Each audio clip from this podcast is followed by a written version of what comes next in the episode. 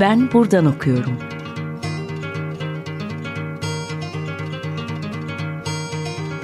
Edebiyat ve başka şeyler.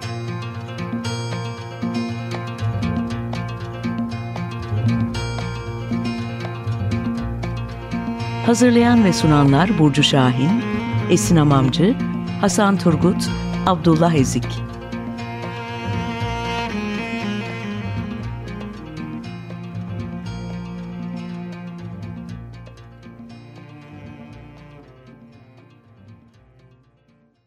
Herkese merhaba. 95.0 Açık Radyo'da Ben Buradan Okuyorum programındasınız.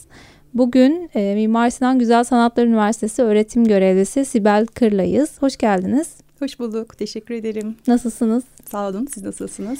E, ben de iyiyim. Teşekkür ederim. Bugün Leyla Erbil konuşacağız. Ee, yılan dolu suyun karanlığı, Leyla Erbil'in metinlerinde yılanlar başlıklı çalışmanız e, aslında e, Meral Özbey'e armağan kitabı olarak hazırlanıyor. E, ismi ise Parlak Yıldızlardık o zaman.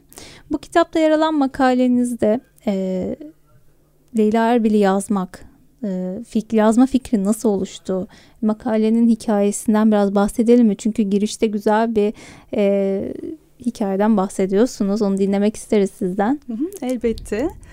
E, aslında iki hikaye anlatabilirim. Tabii. Yazıda yazdığım hikaye e, bu yazının hikayesinin aslında 2008'e dayandığını söylüyor. Ama bir de e, benim karşılaşma hikayem var. 2017'de Meral Hoca emekliye ayrıldı. E, işte 2018'in başıydı yanılmıyorsam.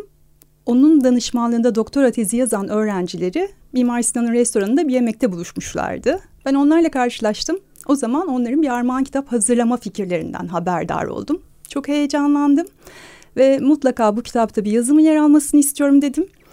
Ee, bir yazım yok ama başlığım var deyip aynı başlığı o anda onlara söyledim. Aklıma gelen şey işte o yıllar önceki bir dersti. Ee, ama o dersten önce biraz Meral Hoca'nın derslerinden söz etmek istiyorum. Ben 2007-2008 öğretim yılında onun kültürel çalışmalar doktora dersini aldım. Ee, doktor öğrencilerinden ziyade dışarıdan gelen katılımcıların olduğu bir dersti o. Evet hep duyarım ben bunu. Çok da merak ederim o dersler nasıl geçiyordu acaba diye. İnanılmaz derslerdi gerçekten. ee, o dışarıdan da gelen insanların evet. katkılarıyla son derece çok yönlü dersler olurdu. Meral Hoca'nın zaten müthiş bir okuma listesi olurdu hiçbir zaman yetiştiremediğimiz. Ee, o da çok son derece iyi hazırlanıp gelirdi ama verdiği konuları bizim anlatmamızı, bilgiyi bizim ifade etmemizi isterdi. Ee, daha sonra eğer odak noktasını kaçırmışsak o toparlardı. Ee, bu kadar çok yönlü bir ders olunca da iki saatlik gözüken o ders saati asla bize yetmezdi. Meral Hoca da hiçbir zaman bizden vaktini esirgemezdi. O kalabalık olan ekiplerden e, gruplar oluşturur e, ilgi alanlarımıza göre ve bize çeşitli konular verirdi. Hı. Sunumlar yapardık. O sunumları hazırlarken böyle akademik rekabetin çok dışında dayanışmayla bilginin e, öğrenildiği, paylaşıldığı, üretildiği hı hı. ve dostluklar kurulduğu anlar yaşardık. Bunlar gerçekten eşsizdi. Ee, şimdi biraz şeyden bahsedeyim. Onun o tam benim e, bana adeta bir sihirli değnek gibi dokunduğu dersinden e, bahsedeyim farkında bile olmadan. E, defterimden kontrol ettiğimde 4 Nisan 2008'de yapıldığını gördüm. Ondan önceki hafta e, medyanın çok ele aldığı bir olay yaşanmıştı. Sarsıcı bir olay. Profesör doktor olan bir kadın, bir anne kızı tarafından boğazı kesilerek öldürülmüştü. E, Meral Hoca bizim bu konudaki düşüncelerimizi sorarak derse başladı. Herkes konuştu. E, derse katılan kişilerden, doktor öğrencisi olmayan kişilerden biri bir psikiyatri asistanıydı. O klinik bilgisini falan aktardı.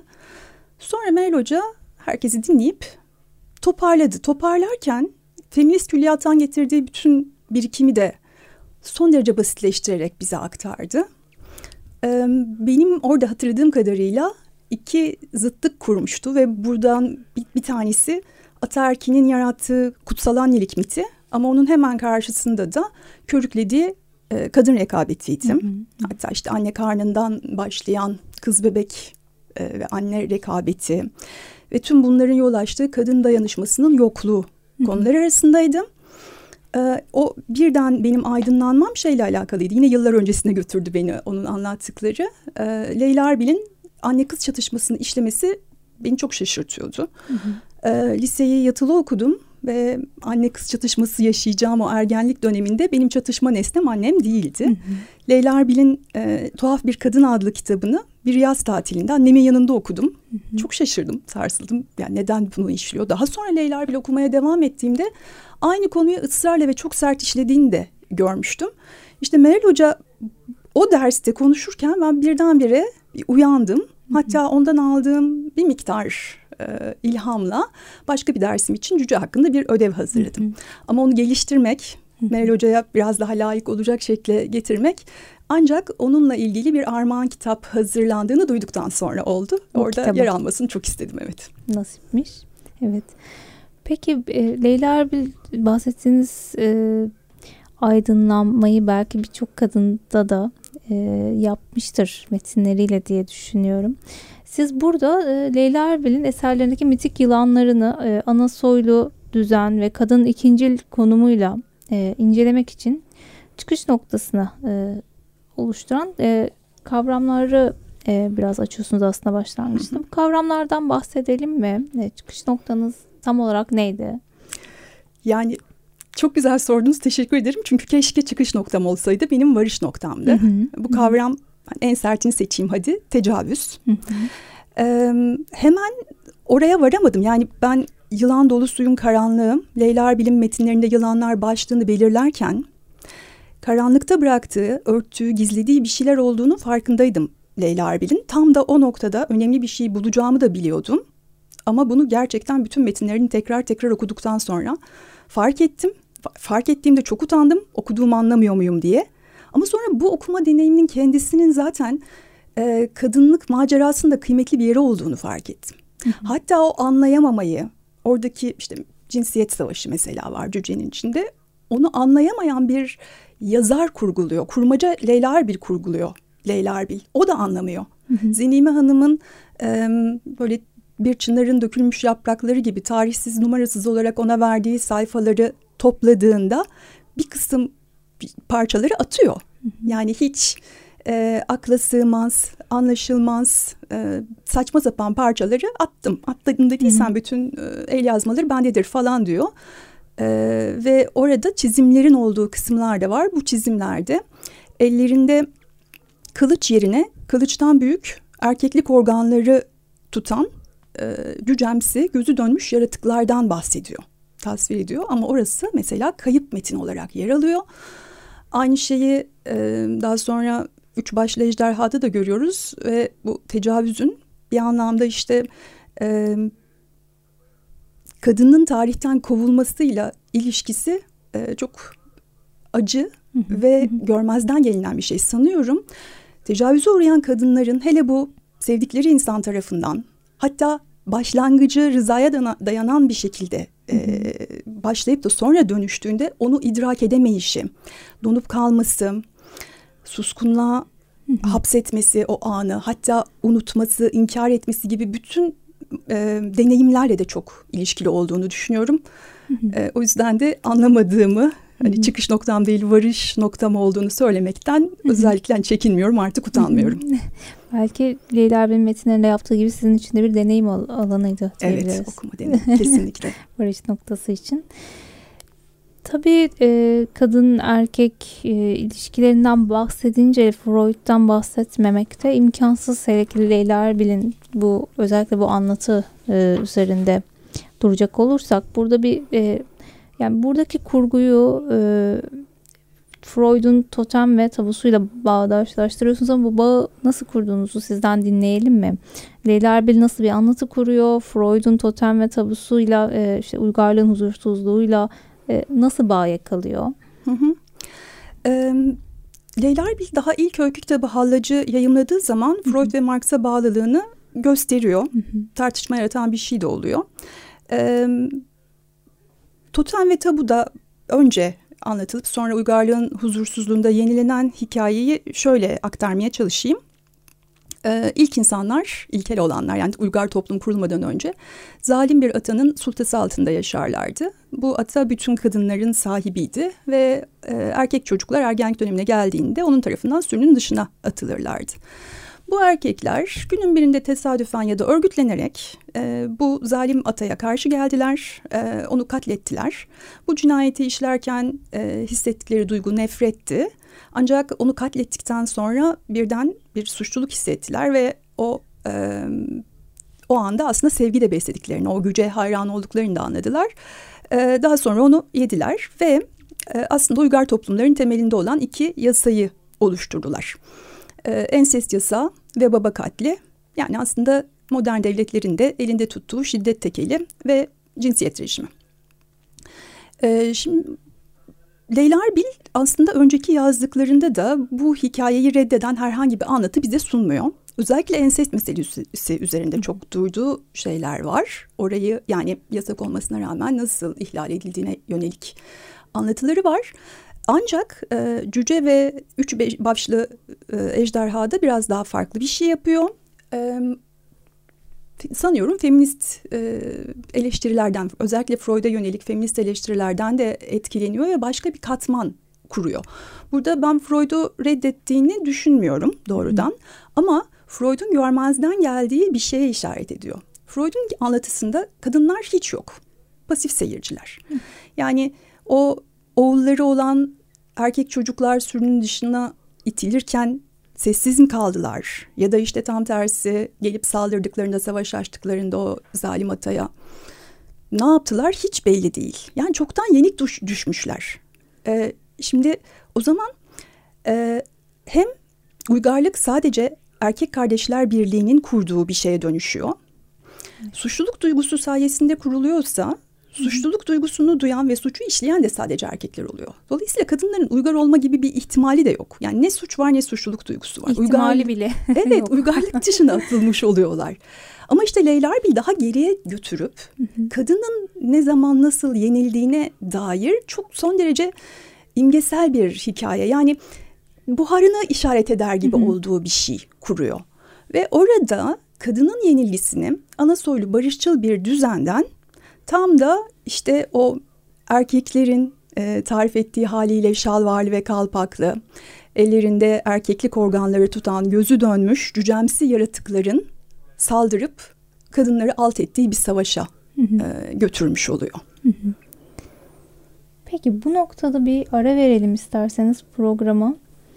E, arada hangi şarkı çalmamızı istersiniz? E, ben seçmemiş olayım. Zaten Leyla Erbil'in e, Cüce'de seçtiği bir parçayı dinlemeyi çok isterim. E, Zenime Hanım medyayla işbirliği kurduktan sonra e, onu e, bir elma ağacının tepesinde en yüksekte e, fotoğraflamak isteyen Cüce'nin e, işte medya muhabirinin etkisiyle elma ağacının tepesine çıkıyor. Orada tek bir elma buluyor. Onu alıyor ama aşağı inmekte çok zorlanıyor. E, elmayı dişleyip başüstü dönmeye çalışırken bir yılan kadına dönüşüyor. Tıslaya tıslaya inerken bir yandan da ıslıkla bir parça çalıyor. Etiskit, eteskit. Bunu Ella Fitzgerald'dan dinleyebilir miyiz? Tabii dinleyelim. Herkese merhaba. 95.0 Açık Radyo'da Ben Buradan Okuyorum programındasınız. Ben Esin Hamamcı. Bugün Mimar Sinan Güzel Sanatlar Üniversitesi öğretim görevlisi Sibel Kır'la Yılan Dolu Suyun Karanlığı Leyla Erbil'in metinlerinde yılanlar konuşmaya devam ediyoruz. Ee, evet Sibel Hanım kaldığımız yerden devam edelim. Geçen e, bir önceki bölümde e, Meral Özbey Armağan kitabında e, hazırladığınız makalenizin biraz hikayesini dinledik. E, biraz e, Leyla Erbil'in e, çıkış noktasını yakalamaya çalıştık bu bağlamda yılanlarını konuşmak için. Freud'la olan bağından bahsettik. Şimdi metinlere biraz yakından bakalım. E, Leyla Erbil'in mitik e, e, yılanlarının temsili için en bariz örnekleri görmek adına hangi metinleri seçtiniz? Tabii Cüce ve Üç Başlı Ejderha'dan bahsedeceğiz burada biraz. Neden bu metinler belki biraz buraya değiniriz. Tamam, evet dediğiniz gibi ben iki metne odaklandım. Cüce ve Üç Başlı Ejderha'ya. Ee, öncesinde daha çok enseste odaklandığını fark etmiştim. Yalnız 1985'te yayınlanan Karanlığın Günü adlı romanında da e, bu savaş, yılan ve tecavüzün birleştiğini gördüm. Sanki bir nüve halinde aslında Leyla Erbil'in eskiden de düşündüğü bir şeydi. Ee, orada böyle savaşçı bir baba asker ata baştan çıkarıcı bir tipten söz ediliyor ve onun gördüğü bir düş var.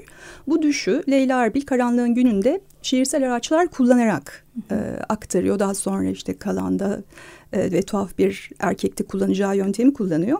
Orasını alıntılamama izin verin lütfen. Tabii. Yediği yılanları yakalayarak nasıl bozduğunu 12-13 yaşlarındaki bakireleri ve her cephede yendiği düşmanları diye bir bölümde. Ee, epeyce tabii ben bunu hani o çıkış değil de varış noktamdan sonra yeniden okuduğumda idrak etmiştim. Böyle bir şey var. Peki hani bu sorduğunuz sorunun devamında e, üç, cüce ve üç başlı ejderhada bu mitik yılanları nasıl kullanıyor dediniz. Dört mitik yılan daha fazla rol alıyor. E, Lilith, Medusa, Pitya ve Gaia. Hı hı.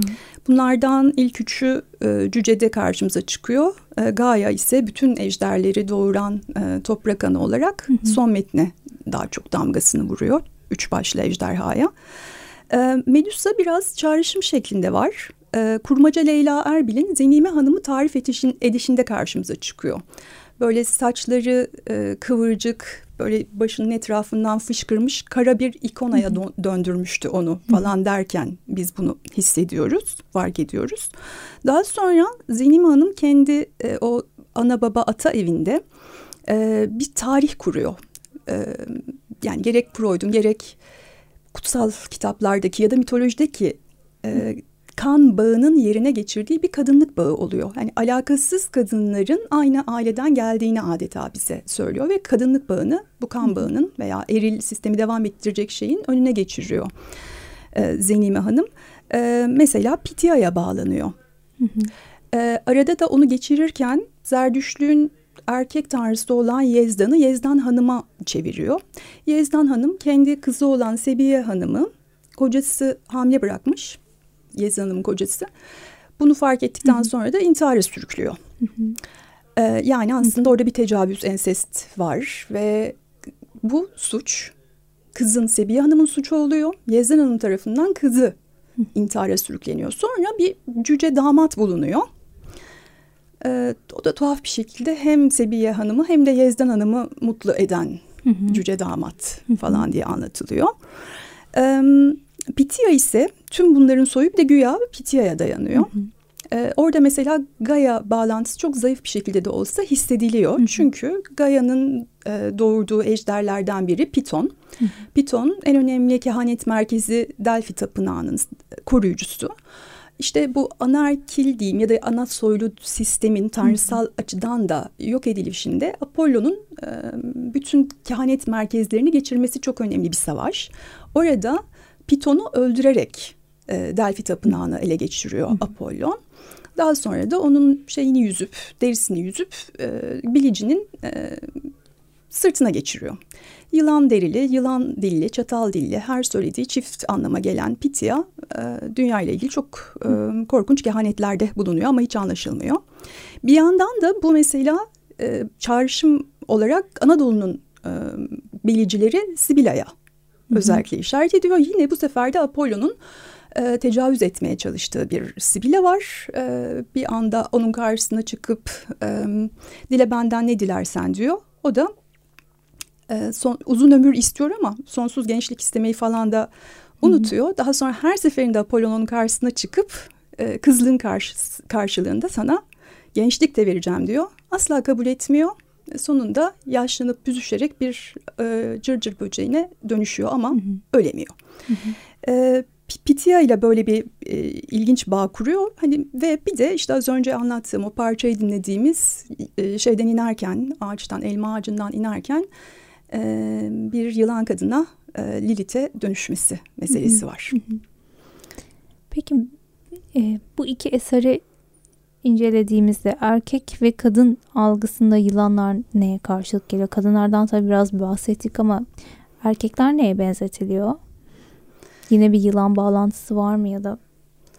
öne ya çıkan? şöyle burada hani Hı-hı. sanki anlattıklarımdan bir e, şey erkek Hı-hı. düşmanlığı yapacak bir yazar varmış gibi anlaşılmasın lütfen. Tabii ki Hı-hı. erkeklere dair kötü herhangi bir şey söylemiyor Hı-hı. ama e, zaten kadınların da algısı olan yılan kadının şey, şeytanı layin olarak görülmesi ve tarihin kadın aleyhine bükülmesi meselesine sanki daha çok işaret etmeye çalışıyor. Ee, erkek algısı olarak bahsedemem fakat e, bu tecavüzün her an hazır, her ailenin içinde de mümkün bir şey olduğuna e, adeta sanki uyanık tutmaya çalışıyor bütün okurlarını Leyla Erbil. Peki metinlerde kadınlar delirmek, şeytanlaşma, cadılaşma gibi benzerliklerle de öne çıkıyor. Kadınlar için atfedilen bu e, suç ve suçluluk duygusu mitolojiyle ve uygarlık tarihiyle biraz Freud'dan bir önceki bölümden de düşünecek olursak uygarlık tarihiyle nasıl ilişki kuruyor? E, bunlar delirtmeyecek suçlar değil gibi e, gözüküyor. E, işte mesela Gaya'dan bahsetmeyi biraz unutmuş gibi oldum ama e, mesela şeydeki e, Üç Başlı Ejderha'da ki kayıp metin çok daha sarsıcı bir metin bana kalırsa. E, oradaki işkencede oğlunu kaybetmiş olan annenin acısıyla e, İstiklal Caddesi'nde karşılaştığı bir cinnetim benim dediği deli kadının hikayesi kesişiyor. E, bu işte pek çok tecavüze uğramış bir kadın aynı zamanda ve daha sonra e, metne en sonunda monte edilen Leyla Ünver'in Maraş katliamında ailesinin altı kişiyi kaybeden Leyla Ünver'in e, mahkeme e, tutanağıyla e, bağlanıyor ve orada da e, ifade alınırken iki defa bayıldığını, iki defa da ne olduğunu hatırlayamadığını söylediği çok çarpıcı bir şey var. Orada e, ağır bir şekilde kesintiye uğruyor metin. Artık oradan sonra sanki söz yok gibi. Dolayısıyla bu delirtici e, bütün deneyimler e, kadınlar için sanki bir e, ikaz olarak da orada karşımıza çıkıyor. Peki çok teşekkür ederim. Ben ee, çok teşekkür ederim davetiniz için. Sözümüz bu kadar bugünlük. Leyla Erbil, e, Yılan Dolu Suyun Karanlığı, Leyla Erbil'in metinlerinde yılanlar üzerine konuştuk. E, Mimar Sinan Güzel Sanatlar Üniversitesi öğretim görevlisi Sibel Kırla çok teşekkür ederim program ben de için. tekrar teşekkür ederim. Evet bugün 95.0 Açık Radyo'da Ben Buradan Okuyorum programındaydınız. Ben Esin Hamamcı. Sonraki bölümlerde görüşmek üzere. Hoşçakalın.